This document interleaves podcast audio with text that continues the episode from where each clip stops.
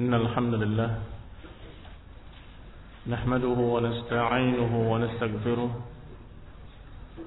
ونعوذ بالله من شرور أنفسنا ومن سيئات أعمالنا من يهده الله فلا مضل له ومن يضلل فلا هادي له وأشهد أن لا إله إلا الله وحده لا شريك له وأشهد أن محمدا عبده ورسوله صلى الله عليه وعلى آله وأصحابه والتابعين وتابع التابعين ومن تبعهم بإحسان إلى يوم الدين. يا أيها الذين آمنوا اتقوا الله حق تقاته ولا تموتن إلا وأنتم مسلمون. يا أيها الناس اتقوا ربكم الذي خلقكم من نفس واحدة وخلق منها زوجها وبث منهما رجالا كثيرا ونساء.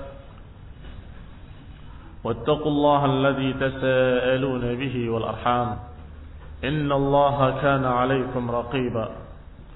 يا أيها الذين آمنوا اتقوا الله وقولوا قولا سديدا. يصلح لكم أعمالكم ويغفر لكم ذنوبكم ومن الله ورسوله فقد فاز فوزا عظيما. أما بعد فإن خير الحديث كتاب الله وخير الهدي هدي محمد صلى الله عليه وعلى آله وسلم وشر الأمور محدثاتها فإن كل محدثة بدعة وكل بدعة ضلالة وكل ضلالة في النار إخواني في الدين أعزكم الله kaum muslimin yang saya hormati Masih kita membahas ayat Allah Subhanahu wa taala Qad aflaha man zakkaha Sungguh telah berbahagia orang yang telah disucikan hatinya. Khana bin a'azakumullah sebagaimana sudah dibahas pada kajian kemarin bahwa makna ayat ini ada dua macam. Ada dua tafsir dari para ulama. Yang pertama zakkaha maknanya adalah telah berbahagia orang yang mensucikan dirinya dengan taat kepada Allah. Ada pula tafsir yang menyatakan qad aflaha man zakkaha adalah sungguh telah berbahagia orang yang berupaya untuk mensucikan dirinya. sudah disebutkan satu persatu pendapat-pendapat mereka dengan dalil-dalilnya atau dengan alasan-alasannya. Dan Mas Ibnu Qayyim menerangkan rahimahullah tentang tafsir yang kedua dari para ulama bahwa makna qad aflaha man zakkaha adalah qad aflaha man amila khairan zakkaha bi taatillahi azza wa jalla. Sungguh telah berbahagia orang yang beramal dengan amal kebaikan untuk mensucikan dirinya dengan ketaatan kepada Allah azza wa jalla. Demikian pula dikatakan dalam tafsir Qad aflaha man zakka nafsahu bi'amalin salih. Sungguh telah berbahagia orang yang mensucikan dirinya dengan amalan saleh. Berkata pula Al-Hasan rahimahullah, Qad أفلح man zakka نفسه fa وحملها على طاعة الله عز وجل. Telah berbahagia orang yang mensucikan dirinya dan memperbaiki dirinya, yakni membawa dirinya kepada ketaatan kepada ketaatan kepada Allah Subhanahu wa taala. Wa qad khaba man ahlakaha wa hamalaha ala ma'siyatillah dan akan sengsara, akan merugi orang yang membinasakan dirinya, yaitu yang membawanya kepada kemaksiatan, yang membawa dirinya kepada kemaksiatan menentang Allah Subhanahu wa taala. Demikian pula ucapan Ibnu Qutaibah rahimahullah. Mana ayat tadi yuridu aflah man zakka nafsahu ainamaha wa a'laha bi wal birri was sadaqah wastina'il ma'ruf. Kata Ibnu Qutaibah yang dimau yang dimaukan dalam ayat ini adalah sungguh telah berbahagia orang yang mensucikan dirinya yakni membuat dirinya semakin berkembang sempurna wa a'laha menjadikan dirinya semakin mulia dengan ketaatan walbir dengan kebaikan was sadaqah dengan bersedekah wastina'il ma'ruf dan dengan melakukan hal-hal yang ma'ruf hal-hal kebaikan Khonifina azakumullah Sesungguhnya ketika seorang beramal dengan amalan saleh, maka dia sendiri yang akan mendapatkan dari Allah Subhanahu wa taala kebaikan-kebaikan di dunia wal akhirah. Dia berbuat kepada orang lain kebaikan-kebaikan. Dirinya akan mendapatkan dari Allah Subhanahu wa taala kesempurnaan hati. Akan mendapatkan dari Allah Subhanahu wa taala kesucian. Akan mendapatkan dari Allah Subhanahu wa taala kebaikan. Ini makna ayat tadi. Qad aflaha man zakkaha. Wa qad khaba man dasaha. Ayat berikutnya, wa qad khaba man dasaha dan sungguh akan sengsara, akan merugi, celaka seorang yang dasaha, seorang yang merendahkan dirinya sendiri. Menginjak-injak dirinya sendiri, menginjak-injak martabat dirinya, merendahkan dirinya, menyengsarakan dirinya. Maknanya aina qasaha wa akhfaha bitarki amalil birri wa rukubil ma'asi. Qad khaba man dasaha yani akan merugi orang yang naqasaha yang mengurangi jiwanya. Wa akhfaha dan menyembunyikan dirinya. Bitarki amal bir. Menyembunyikan dirinya adalah kebalikan dari perkara a'laha, memuliakan. Menyembunyikan itu artinya dia menjadi minder, menjadi kerdil, menjadi tidak mau dia terlihat orang lain. Ini yang dikatakan akhfaha.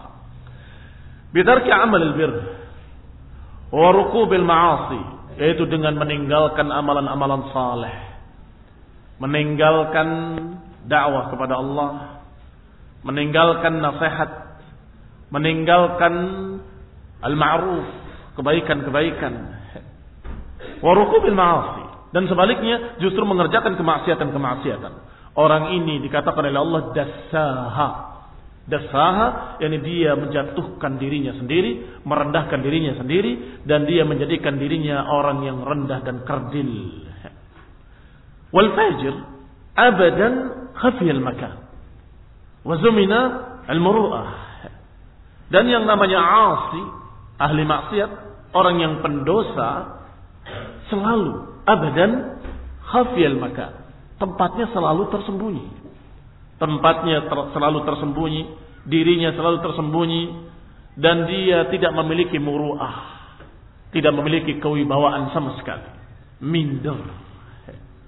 Ghamidus syakhs, itu mana minder. Ghamid asyakhs, kejiwaannya buram.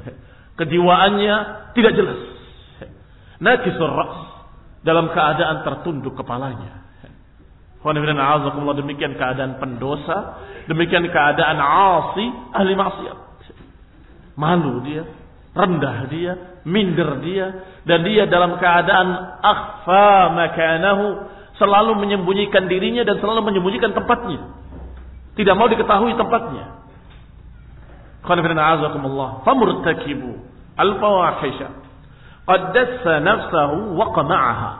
Berarti seorang yang telah melakukan fahisyah, melakukan dosa, melakukan perbuatan-perbuatan yang jelek, maka dia telah merendahkan dirinya dan telah menjatuhkan dirinya sendiri. Meruntuhkan, menjatuhkan dirinya. Mustani'ul ma'ruf qad syahara nafsahu wa rafa'aha. Sebaliknya orang yang mengerjakan kebaikan-kebaikan, orang yang mengerjakan amalan saleh, membantu dalam amal albir, membantu dalam amalan saleh, membantu dalam dakwah, membantu dalam sedekah. Ini semua amal bir. Maka orang yang beramal dengan amalan kebaikan, syahara nafsahu wa rafa'aha. Orang itu akan mengangkat dirinya sendiri dan akan menjadikan dirinya mulia. Ikhwan bin a'azakumullah digambarkan oleh Ibnu Qayyim rahimahullah. Qala wa kanat ajwadul Arab tanzilur raba wa yufa'al ard litushhir amakinuha lil mu'tafin. Kata Ibnu Qayyim rahimahullah, ajwadul Arab orang-orang dermawan dari kalangan Arab orang-orang yang memang banyak membantu, banyak memberi, yang murah, mereka dalam keadaan tanzilur raba, tinggalnya di tempat-tempat yang terlihat. Tempat-tempat yang tinggi. Ar-raba adalah tempat yang tinggi. Atau yufa'al ard, di tempat yang agak menonjol. Kenapa? Agar diketahui tempatnya dan agar dia siap menerima al-mu'tazin Al-Mu'tafin adalah orang-orang yang ingin mendapatkan bantuan, ingin mendapatkan kebaikan daripadanya. Tamu mudah untuk datang. Orang yang lewat bisa meminta bantuan. Ini namanya Mu'tafin. Sengaja dia membangun rumah di tempat yang demikian. Tempat yang gampang dicari, tempat yang mudah dicari. Karena dia khawatir akan ada orang yang ingin minta bantuan. Nanti susah nyarinya. Subhanallah. Demikian keadaan ajwad al-Arab. Sebaliknya, al-lidam tanzilul awlaj. Orang-orang yang bakhil, pelit, kedekut. Dia bikin rumah yang tersembunyi. Takut didatangi tamu. Khaludina azakullah perhatikan. Ajwadul Arab tanzilul rama wa yufa'al ard litujhar amakinuha lil mu'tadhin. Wa tuqidun niran. Bahkan kadang-kadang mereka menyalakan api di rumahnya Filail di malam hari litariqin. Litariqin untuk si pejalan-pejalan malam. Untuk para pejalan, para musafir di malam hari. Dulu mereka yang namanya musafir di padang pasir, mereka kalau melihat cahaya begitu gembiranya. Kalau melihat cahaya, gembira. Kenapa? Karena mereka jarang mendapatkan rumah di perjalanan. Ketika melihat cahaya, itu berarti ada rumah.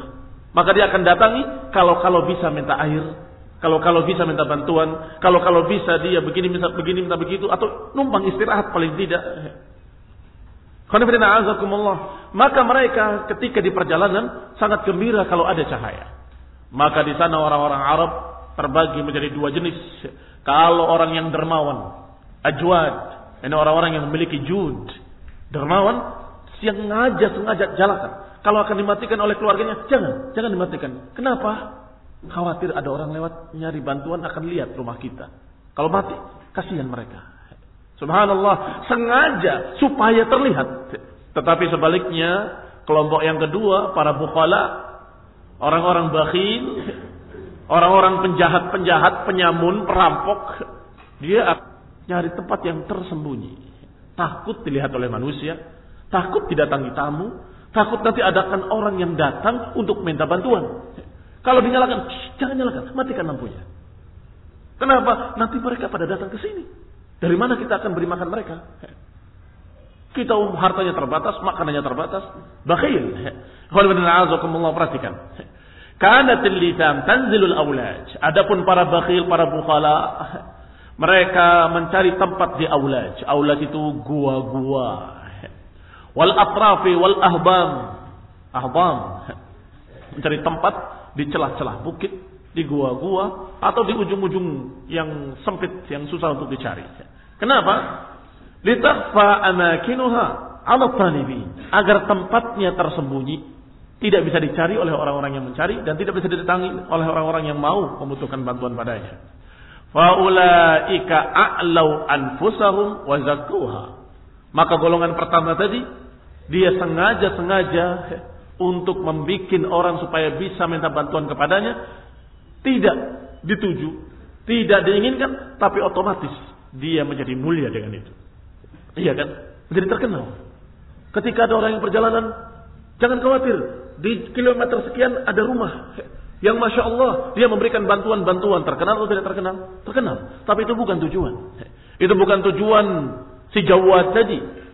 Orang yang dermawan tadi bukan. Dia sengaja ingin memberikan bantuan dan dia khawatir ada pejalan-pejalan yang kesusahan. Ada musafir musafir yang kesusahan. Tetapi mereka akhirnya a'lau anfusahum wa. Mereka memuliakan dirinya dan mereka menjadikan dirinya suci dan yazku, berkembang sempurna. Wa haula'i sedangkan golongan kedua tadi para bukhala orang-orang pelit bakhil haulai akhfau anfusahum. Mereka menyembunyikan dirinya Akhirnya dirinya menjadi rendah. Wadassuha. Menjadi rendah serinja. Wansyad disebutkan dalam sebuah syair. Wabawwaba baitaka. fi ma'lamin rahibil maba'ati wal masrahi ufata tullab al-qira wa nabhal kilab al-mustanbihi jadikanlah atau mereka menjadikan pintu rumahmu atau jadikanlah pintu rumahmu fi ma'lamin di tempat yang terbuka tempat yang terlihat rahibal maba'ah yang mudah wal masrah di tempat yang lapang Kenapa? Kafaital ufah. Niscaya engkau akan bisa memberikan kecukupan kepada orang-orang yang papa. Orang-orang yang butuh bantuanmu. Tulabul orang-orang yang ingin dijamu para tamu-tamu. Demikian ikhwan fillah azakumullah. Dikatakan dalam syair ini, hendaklah engkau menjadikan rumahmu di tempat yang mudah dicapai oleh orang-orang yang ingin meminta bantuan kepadamu. Ya, ini, menunjukkan kalau seorang itu orang baik, maka dia akan menunjukkan dirinya terang-terangan ketika berbuat baik dan dia akan memberikan kepada siapa yang membutuhkannya dan otomatis secara tidak sengaja, secara tidak dituju, dia memuliakan dirinya dan orang itu menjadi a'la, menjadi mulia. Fahada qaulani masyhurani bil ayah. Berarti kita sudah membahas dua pendapat dalam ayat Allah Subhanahu wa taala qad aflaha man zakkaha. Pendapat yang kemarin dan pendapat yang barusan kita lengkapi. Wa fiha qaulun thalith. Sesungguhnya ada ucapan yang ketiga. Annal ma'na khaba man dassa nafsahu ma'a salihin wa laysa minhum. Yaitu makna yang ketiga khaba man dassa nafsahu akan rugi akan celaka orang yang memasukkan dirinya bersama orang-orang soleh padahal dia bukan orang soleh mensejajarkan dirinya, menggabungkan dirinya bersama orang-orang saleh, padahal dia bukan orang saleh. Demikian dikisahkan atau diucapkan oleh Al-Wahidi.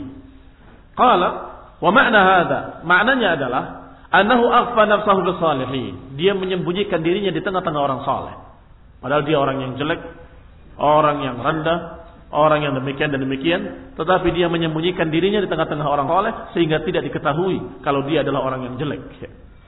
Yaran nas annahu minhum. Manusia mengira bahwa orang ini sama seperti orang-orang soleh tadi.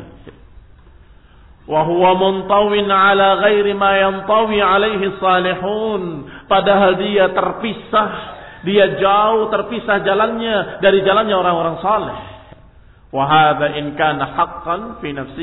Kata Ibnu pendapat ketiga ini walaupun pada dirinya benar, pada dirinya benar artinya pendapat itu benar. Orang itu akan rendah, orang yang berupaya untuk berpura-pura soleh di tengah-tengah orang soleh padahal dia orang fasik.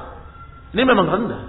Memang dikatakan persis khaba, akan rugi, akan celaka dia. Tetapi kata Ibnu Qayyim, lakin fi kaunihi adal murabil ayat nadhar. Tetapi untuk dikatakan sebagai tafsir ayat tadi, fihi nadhar. Ya, ini tidak bisa diterima, masih perlu dibahas lagi.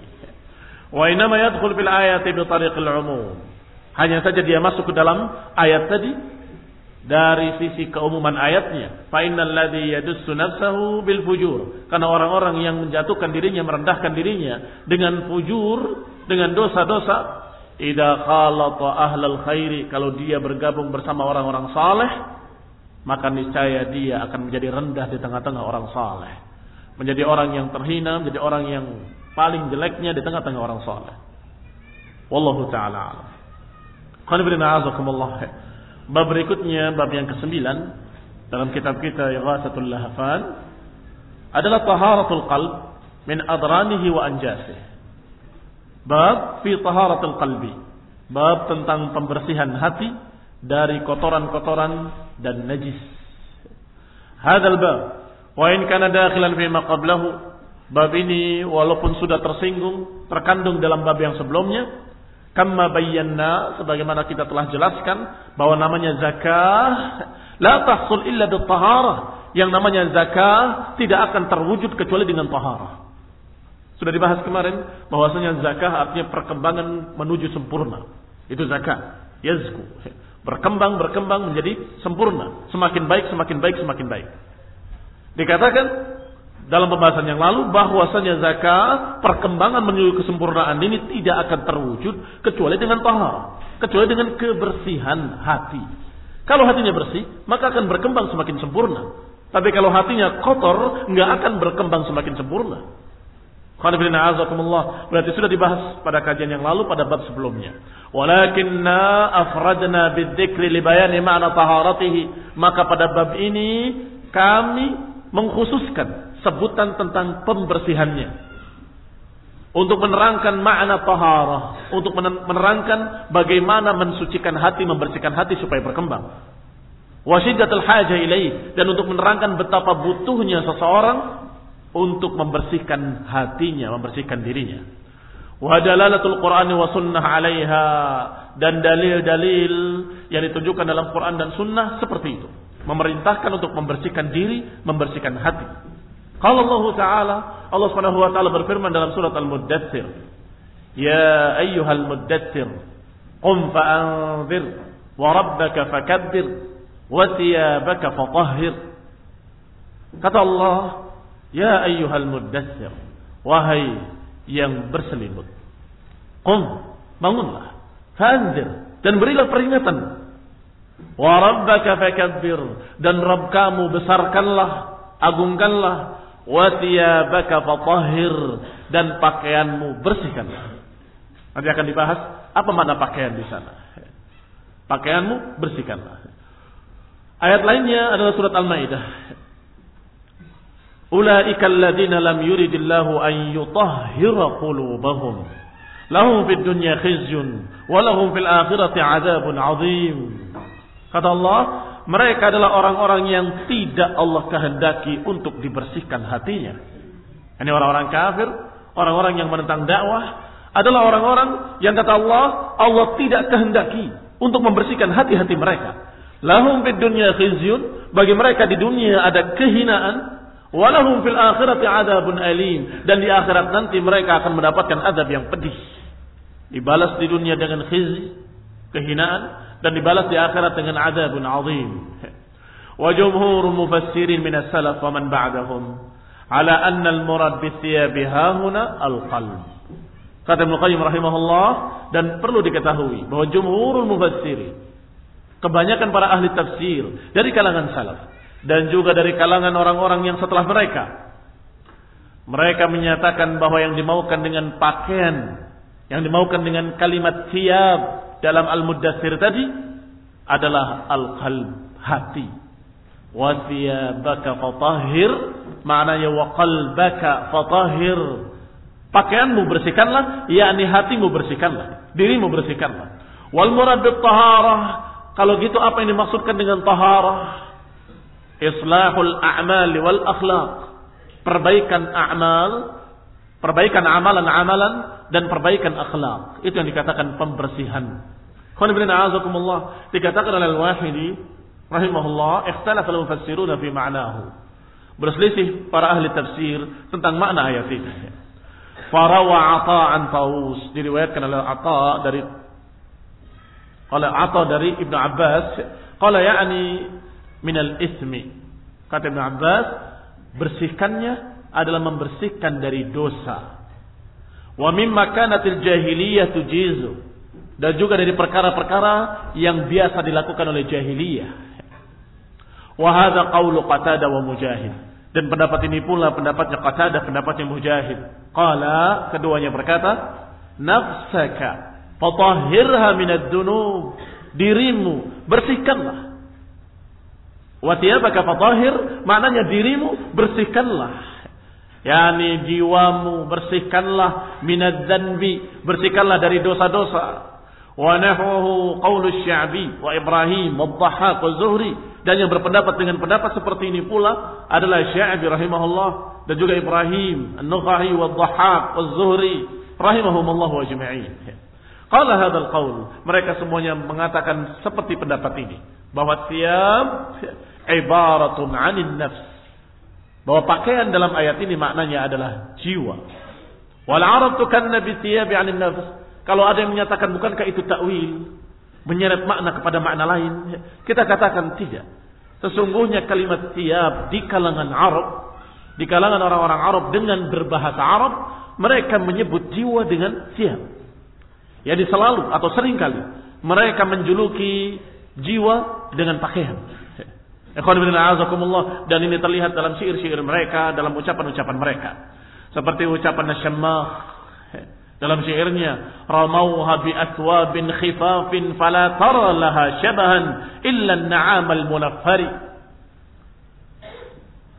Maka mereka dilempari oleh pakaian-pakaian dan fala tara laha. Maka engkau kendaraan tadi, kuda-kuda tadi kemiripannya kecuali na'am al-munaffar, kecuali na'am yang dilarikan atau yang di apa kalimatnya bahasa Indonesia? Yang disuruh lari, yang dibikin dia syarat. Na'am adalah burung-burung unta yang cepat larinya. Ternyata makna syair ini dinamakan dengan pakaian-pakaian ringan. Tadi maknanya adalah romauha yakni ar-rika bi abdanihim. Yani mereka menunggangi kendaraan-kendaraan mereka. Artinya kuda-kuda tadi ditunggangi oleh orang-orangnya, tapi karena orangnya adalah orang-orang yang ringan dan ahli dalam menunggang kuda, maka tiba-tiba dia melesat cepat. Kalau disebutkan saja pakaian. Dilempari pakaian-pakaian. Maksudnya adalah abdanihim Demikian pula ucapan seorang penyair yang juga terkenal antarah. Antarah menyatakan di kalimatnya, "Fasyakaktu birrumhil asamma thiyabahu." Laisa al-karimu 'ala al-qata bimuharrami. Yakni nafsahu. Syakaktu birrumhi. Ini aku tikam, aku tikam dengan tombakku dengan tombak yang tuli Thiyabahu. Di sini asam maksudnya tajam. Thiyabahu, pakaiannya. Apakah yang ditikam pakaiannya saja? Bukan, tetapi jiwanya. Wa qala fi riwayat al-kalbi. Disebutkan pula dalam riwayat al-kalbi, yakni la tagdir. Dalam riwayat kalbi disebutkan, la tagdir, jangan kalian atau jangan engkau melanggar perjanjian. Jangan engkau berkhianat. Fatakunu ghadiran dan nasatiyab karena seorang pengkhianat itu nasa siyab. Dan nasa asyab. Telah mengotori pakaiannya. Perhatikan. Sudah terkenal di kalangan orang Arab bahwa orang yang pengkhianat dikatakan orang itu telah kotor pakaiannya.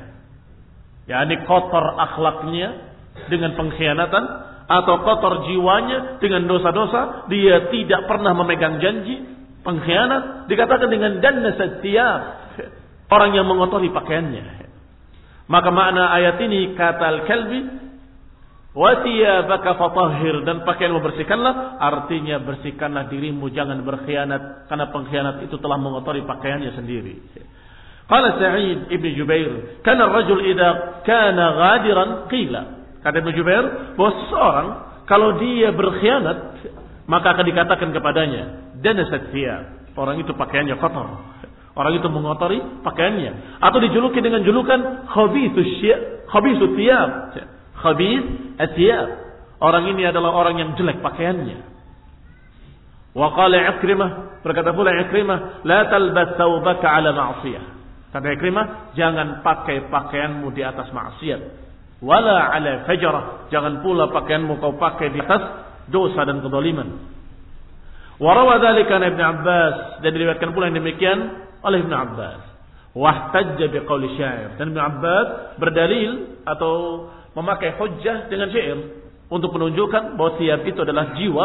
Beliau membacakan wa inni bihamdillahi la thawba ghadirin labistu wala min khizyatin ataqanna'u. Aku alhamdulillah tidak memiliki pakaian ghadir yang aku pakai dan tidak pula aku memakai tutup kepala dengan khizyah, dengan kehinaan. Yani tidak memakai pakaian yang jelek, pakaian buruk, maksudnya tidak berakhlak dengan akhlak yang jelek, tidak berkhianat. Wa hadzal ma'na arad man qala fi al-ayah wa 'amalaka wa aslih maka itulah yang dimaukan oleh beberapa ahli tafsir yang berkata wa thiyabaka fatahir maknanya adalah amalaka fa aslih amalanmu perbaikilah di sininya pakaian, kenapa tafsirnya? Amalanmu perbaikilah. Karena maknanya adalah jiwamu bersihkanlah. Kalau jiwamu bersihkanlah, bagaimana membersihkan jiwa? Dengan amalan saleh. Dengan ketaatan-ketaatan. Dengan beribadah kepada Allah subhanahu wa ta'ala. Wa huwa qawlu Abi Razin. Ini pula pendapatnya Ibnu Razin. Dalam riwayat Mansur dari Mujahid dari Abi Rawh. Wa qala Suddi, yuqalu lirrajul idza kana salihan. Dikatakan oleh Suddi, sesok kalau dia saleh, orang itu akan dikatakan tahirut thiyab. Orang yang bersih pakaiannya. Idza kana fajiran, kalau orang itu orang fajir, maka orang itu akan dikatakan khabithus thiyab, orang yang jelek pakaiannya. Lahumma inna Amir ibn Jahmin awdama hajjan fi thiyabi dusmin. Syair lainnya yang menunjukkan makna tadi. Lahumma inna Amir ibn Jahm. Kesungguhnya Amir ibn Jahm awdama hajjan. Dia berangkat menuju haji dalam pakaian dusum, dalam pakaian yang kotor. Kira-kira apa maknanya? Apakah yang dimaksud orang itu haji dalam keadaan berpakaian dengan pakaian yang belum dicuci? Bukan. Tapi dia haji dalam keadaan dia adalah orang yang zalim, orang yang jelek, orang yang berkhianat, orang yang memiliki akhlak yang buruk, orang yang dalam keadaan begitu keadaannya dia haji. Maka dikatakan awzama hajjan fi thiyabi dusmin. Sungguh dia berangkat haji dalam keadaan pakaiannya kotor. Yani annahu mutadannisun bil khataya. Yani orang itu kotor dengan kesalahan-kesalahan dan dosa. Wa kama wasaful ghadir al fajir bidanasit thawb sebagaimana orang yang berkhianat atau orang yang jelek perangainya dikatakan kotor pakaiannya wasafus salih maka digambarkan pula orang saleh bitaharatus thawb dengan kebersihan pakaian sebagaimana dikatakan oleh Imrul Qais Thiyabu Bani Aufin tahara. Sungguh pakaiannya Bani Auf adalah pakaian yang bersih, jernih, tahara, artinya tahir, naqiyah, bersih. Sungguh pakaian Bani Auf adalah pakaian-pakaian yang bersih. Apa maknanya? Apakah mereka selalu pakaiannya bersih, tidak pernah kotor? Maknanya adalah mereka memiliki perangai-perangai yang baik, memiliki sifat-sifat yang mulia, mereka dalam keadaan orang-orang yang memiliki amalan saleh atau perbuatan-perbuatan yang baik. Yuridu annahum la. Yang dimaukan oleh Imrul Qais bahwa mereka Bani Auf tidak mungkin berkhianat karena mereka memiliki pakaian-pakaian yang baik. Yani orang-orang yang memiliki pakaian yang suci, bersih. La yaqdirun bal yufun. Mereka tidak akan berkhianat tapi mereka akan menepati janji. Wa al-Hasan Berkata Al-Hasan menafsirkan ayat, ya baka tahir. Katanya khuluquka fahassinhu. Akhlakmu baguskanlah. Demikian pula ucapan Qurtubi. Sama seperti ini. Wa ala hadha, berarti dengan pendapat para ulama tadi semuanya dan syair-syair secara bahasa menunjukkan bahwa siap ibaratun 'anil khuluqi. Bahwa yang namanya pakaian itu ungkapan tentang akhlak. Lianna khuluqal insan yashtamil ala ahwalihi istimal thiyabihi ala nafsihi. Karena yang namanya akhlak manusia. Dia mencakup di dalamnya keadaan-keadaan yang mencakup pakaiannya ala nafsihi, pakaian atas dirinya. yakni akhlaknya itu sebagai pakaian dirinya. Sehingga ketika dia berakhlak baik, dirinya akan tertutupi dengan sesuatu yang baik sehingga orang melihatnya baik. Kalau akhlaknya jelek, maka dia akan diliputi dirinya dengan kejelekan, maka akan dilihat oleh manusia jelek. Sebagaimana pakaian zahir. Ketika orang berpakaian dengan pakaian bersih, kamu akan mengatakan bersihnya orang ini. Demikian pula ketika ada seorang memakai pakaian yang kotor, jelek, maka dia akan mengatakan betapa kotornya orang ini. Tetapi yang lebih daripada itu adalah pakaian jiwanya, pakaian badannya. Terlihat pakaian jiwanya tidak terlihat. Apa itu pakaian jiwanya? yaitu akhlaknya dan perangainya. Kalau dia perangainya baik, akhlaknya luhur, walaupun pakaiannya mungkin kotor karena sesuatu hal, karena dia kerja mungkin, orang itu akan mengatakan orang ini masya Allah, orang baik, bersih hatinya. Sebaliknya kalau orang itu ghadir, pengkhianat, zalim, fajir, asi, kemudian dia berpakaian dengan pakaian yang sangat bersihnya. Apakah orang tertarik dengan pakaiannya? Tidak. Orang tidak akan tertarik dengan pakaiannya. Dia akan mengatakan betapa busuknya orang ini. Loh kenapa? Bukankah pakaiannya bersih? Iya, tetapi akhlaknya bejat. Akhlaknya sangat jeleknya. Zalim, fajir, pengkhianat. Berarti yang namanya akhlak itu adalah pakaian seseorang, pakaian jiwanya. Warawal Aufi an Ibn Abbas fi hadhihi ayah diriwayatkan dari Al-Aufi dari Ibn Abbas tentang ayat ini. Kata Ibn Abbas, "La takun thiyabaka allati talbas min maksabin ghairi tayyib." Juga dikatakan oleh Ibn Abbas, jangan engkau jadikan pakaian yang kamu pakai adalah pakaian yang diambil atau yang dihasilkan dari hasil yang haram, yang tidak baik. Berarti ini sudah kepada makna yang lain yaitu makna dohir pakaian, pakaian hakiki. Ada makna pakaian tadi seperti yang pertama yaitu hati, jiwa. Demikian pula makna yang zahir pakaian adalah pakaiannya. Bagaimana membersihkan pakaian? Bukan membersihkan hanya dicuci. Dicuci dari najis, naam diperintahkan. Ketika kalian salat, maka harus bersih pakaiannya dari najis. Tetapi yang lebih daripada itu, bersihkan pakaianmu kata Ibn Abbas, maknanya pakaianmu jangan dari hasil yang haram. Jangan dari hasil yang haram. Jangan dari hasil curian, hasil riba, hasil menipu, atau hasil-hasil yang haram. Orang yang berdoa kemudian doanya dikatakan oleh Rasulullah SAW, Anna yustajabu lahu. Bagaimana akan dikabulkan? Kenapa? Karena malbasuhu haram. Di antaranya, di samping makanannya haram, wa bil haram. Disebutkan pula di sana malbasuhu. Pakaian yang dipakainya dari yang haram.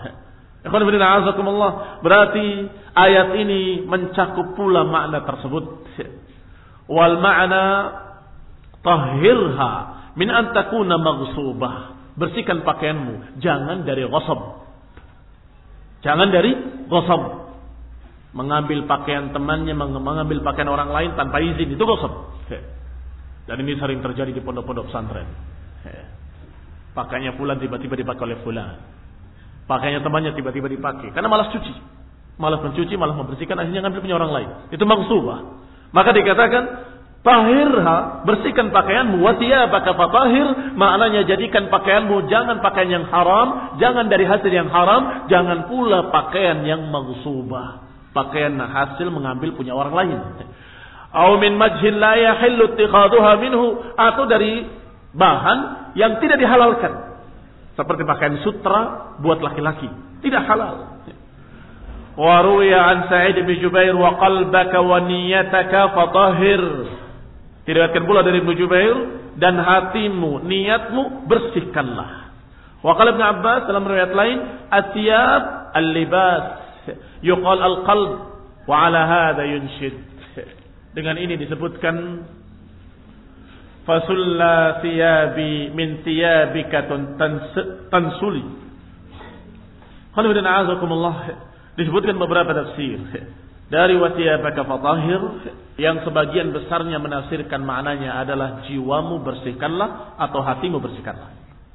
Dan ini wajhul istishad. Ini sisi pendalilan dari pembahasan kita. Bahwa kalau hati ingin menjadi lebih sempurna, menjadi hati yang jernih, menjadi hati yang berkembang semakin sempurna, hendaklah bersihkan hati tersebut. Dan ini perintah Allah dalam Al-Quran. Ini bersihkan hatimu, bersihkan jiwamu. Walaupun termasuk di dalamnya membersihkan pakaian-pakaian zahir. Walaupun termasuk di dalamnya membersihkan pakaian-pakaian hakiki. Bersihkan dari najis.